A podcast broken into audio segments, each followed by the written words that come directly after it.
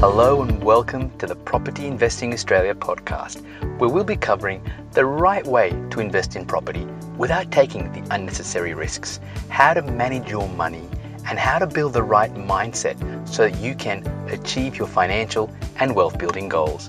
I'm your host, Nero Thambi Pillay. Hi, it's Niro here from Investment Rise, and as our property boom continues to roll on month after month, many are starting to ask, when will the property boom end? And right on cue, we're starting to see uh, certain banking experts, certain, I guess, economic experts come out and give their two cents worth about when the property boom will end and actually even starting to, to predict when the boom will end. So, in this episode, I want to talk about Westpac's latest uh, predictions about what's going to happen to our property market going forwards, what's going to happen to property prices, and when this property boom will end, and then give you my thoughts on whether I agree or disagree. Now, you might remember that back in 2020, Westpac, along with pretty much all the, the major lenders, came out and said that they expect property prices to absolutely plummet. You know, 10% minimum price falls were, were spoken about, with you know some lenders talking about you know, price falls of 30%. Now, we know nothing like that happened whatsoever. The banks couldn't have got it more wrong. So, of course, then you might be thinking, well, you know, Niro, if they got it so wrong back then, how can you trust what they have to say right now? Right? And I understand. But I guess many people do have short memories, and unfortunately, I still see many investors make investing decisions based off the latest media headlines. Okay, now I'm guessing that's not you, and that's why you're here with me right now. But I do want to now look at what Westpac's predictions are and really analyze it and then give you, I guess, as I said, my opinion whether I think it's right or, or wrong. So if we look at Westpac's latest dwelling price forecasts. right, and let's just look at 2021, 2022, and 2023 what you can see is that they're expecting some significant price increases in 2021. Now, understand that it's October right now as I record this, and uh, they only came out with these forecasts in October. So, a lot of these sort of forecast price growth for 2021, a lot of it's already happened, right? It's not as if Sydney's going to have 27% price increase between now and the end of um, December, right? What they're saying is by the end of uh, 2021, Sydney on average would have had about 27% price growth for, for, for the year, Melbourne 18%, Brisbane 22%, so on and, and so forth. And look, I think a lot of these uh, figures are pretty accurate uh, because we've seen some significant price rises and look prices in general are continuing to rise as well. So i'm happy to sort of you know, give westpac a 2021 uh, price forecast as being accurate. However then we go to 2022 and it's a big difference. So essentially sydney goes from 2021 prices having risen by 27% to in 2022 only rising by 6% and then in 2023 prices actually falling right? I mean, Melbourne goes from 18% price growth this year to 8% next year. Brisbane goes from 22% price growth to 10% price growth this year. I mean, essentially, according to Westpac, price growth will halve next year in essentially every single capital city that they've mentioned here, and then prices will fall in 2023. Now, there's two things to really consider here if Westpac's price growth forecasts are to be believed. Number one, if you're looking to buy an investment property, I guess apart from Sydney, according to Westpac's predictions, in, in every other market, you're almost certainly going to be uh, ahead. Okay, I mean, like let's look at, for example, uh, Brisbane's um, price growth, where we are looking at price growth of say 10% in 2022, and then prices to drop in 2023 by 1%. So prices rise by 10% and then drop by 1%, you're still ahead by 9%, okay, in just general numbers. Now, the, with the median price point in uh, Brisbane, especially for houses being around about $700,000, that means that according to Westpac, in the next two years from the start of 2022 until the end of 2023, you'll make 9% on that, which is about $63,000 in capital growth. Okay, that's not bad okay? And essentially every other capital city, you'll also be ahead if you're looking to buy towards the end of this year or early next year. Okay, so that's the first thing to, to consider. Is that according to Westpac? Yep, there's still a lot of price growth to be had if you're looking to buy an investment property. But secondly, and I think this is perhaps the, the most important one, is that with Westpac being as conservative as they are, and remember I did say they predicted some significant price falls back uh, last year, as did all the lenders.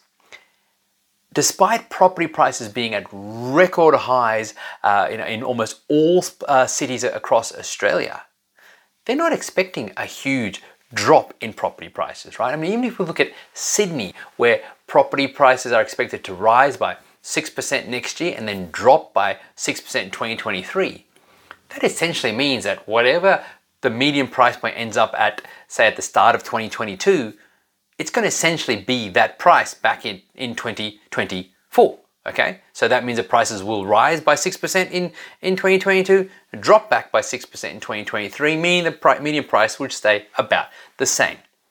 Now, we know that property prices in Sydney are not cheap, okay? And Westpac, with these conservative scenarios, are really saying that they are not foreseeing any kind of massive drop in property prices now. Okay, so they are the two real takeaway messages from Westpac's property price predictions. Now, do I agree with what they have to say? Of course, now you might be thinking, ah, look, Niro, look, you make money from helping people invest in property. So of course you're not going to agree with the fact that, you know, the property market is going, going to fall. You must be someone who always talks about, you know, property prices rising in, in, in value. And look, sure, that's a fair enough comment in that, yes, we do help our clients and members invest in property. That's what our business model is very heavily centered on. And yes, I also predicted that the property boom would begin back in October of last year. And we know that since then, the median price for uh, houses in Australia has risen every month since then.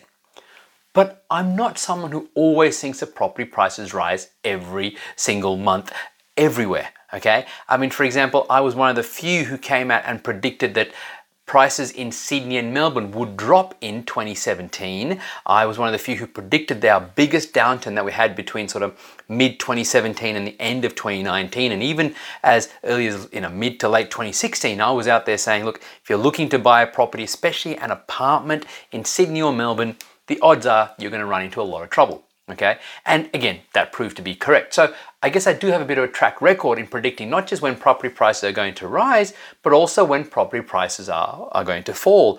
In fact, recently I did a live online broadcast where I revealed my secret formula uh, in how I in and what I use to predict the, the future of property prices and I really just gave away the formula so to everyone who attended that live broadcast they understood exactly how I predict the, the future of property prices and they can use that same formula to predict the, the future property prices for themselves and to then work out is now a good time to, to buy where they're looking to buy right now or maybe even in three years time all right? So I guess I've got a bit of a track record and so that's why I think I really want to look at whether do I agree with what Westpac has to say?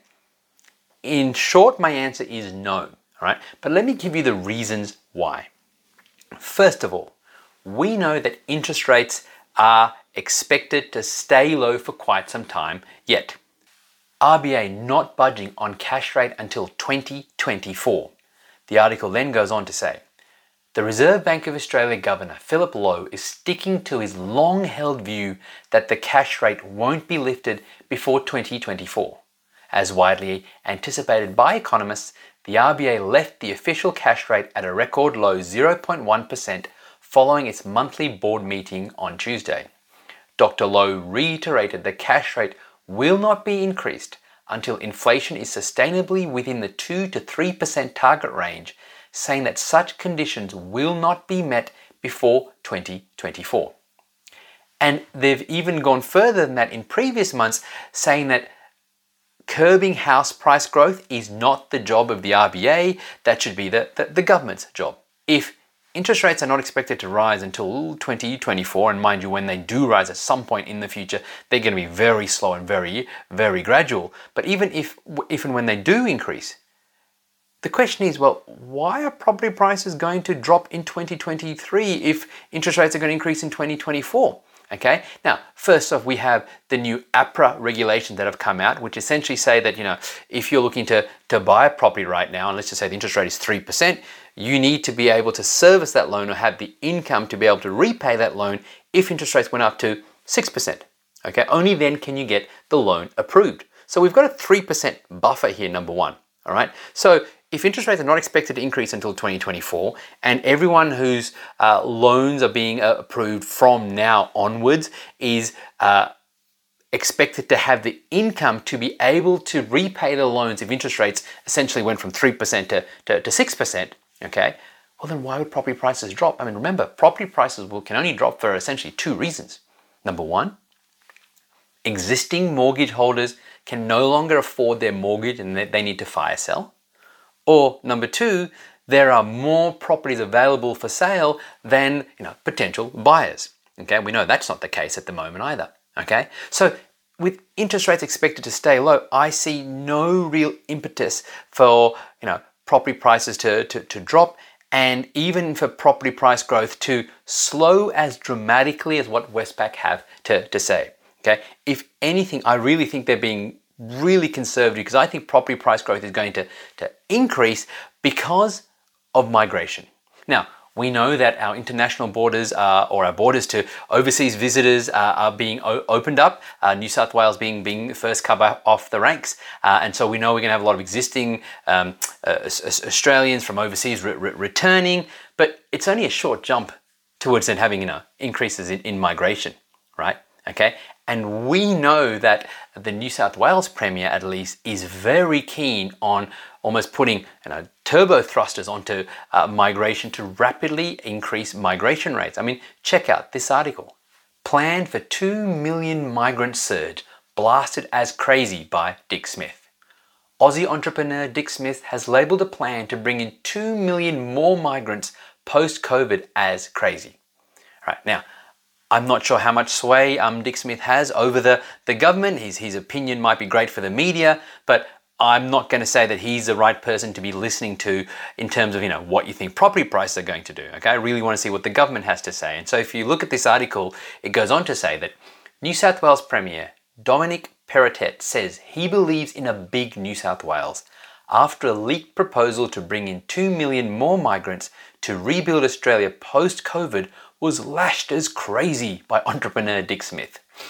The Australian Financial Review on Tuesday revealed that top New South Wales bureaucrats had urged the incoming Premier to push for an explosive post World War II style immigration surge that could bring in 2 million people over five years.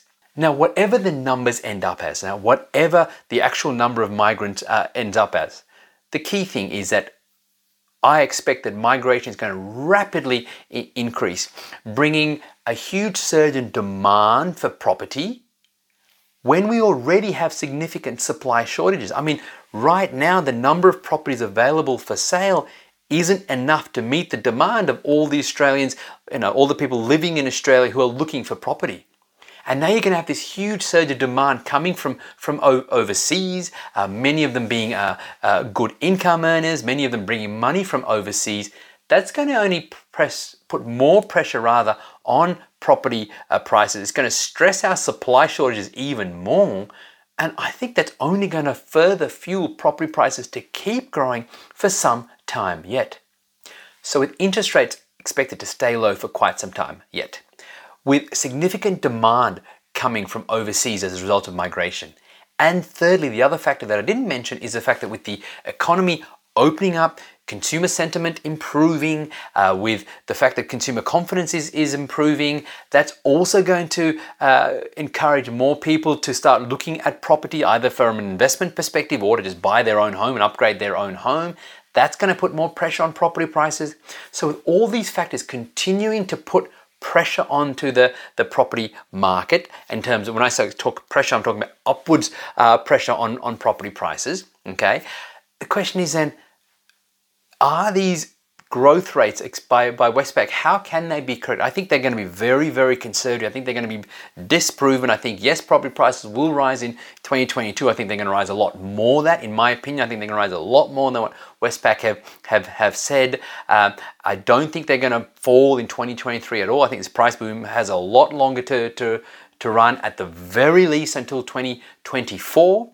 Now, of course, so yes, you are going to have to do your due diligence. There are some areas that are not going to perform very well, while others will, will outperform them. So you really want to look at the key factors such as supply and, and demand, um, in good infrastructure in investment, uh, low vacancy rates as well, right? You want to look at the key capital growth uh, factors, the factors that really give you a good chance for capital growth. But from my perspective, if you are willing to do your due diligence, do your research, I believe that you're going to see some significant capital growth over the next 12 and 24 months. And so if you're someone who's maybe sat out the market and you know been unsure if now is a good time or not to buy, yes, you missed out on 2021's capital growth. But I think 2022 has also had some significant capital growth coming as as well and even into 2023. And so do your due diligence, take advantage of the opportunities in front of you. And as I said, I think there's a good chunk of capital growth coming your way yet. Hey, it's Niro here again, and thanks so much for listening. If you found this episode valuable and you think you might like my help to find an investment property, then head on over to nirocall.com. That's Niro, N I R O, call, C A L L.com. Head over to nirocall.com to discover our unique five step process that's now helped our private client group purchase well over $66.8 million worth of property. And then, if you like what you see, you can book in for a property consult with me personally. Either way, thanks again for listening.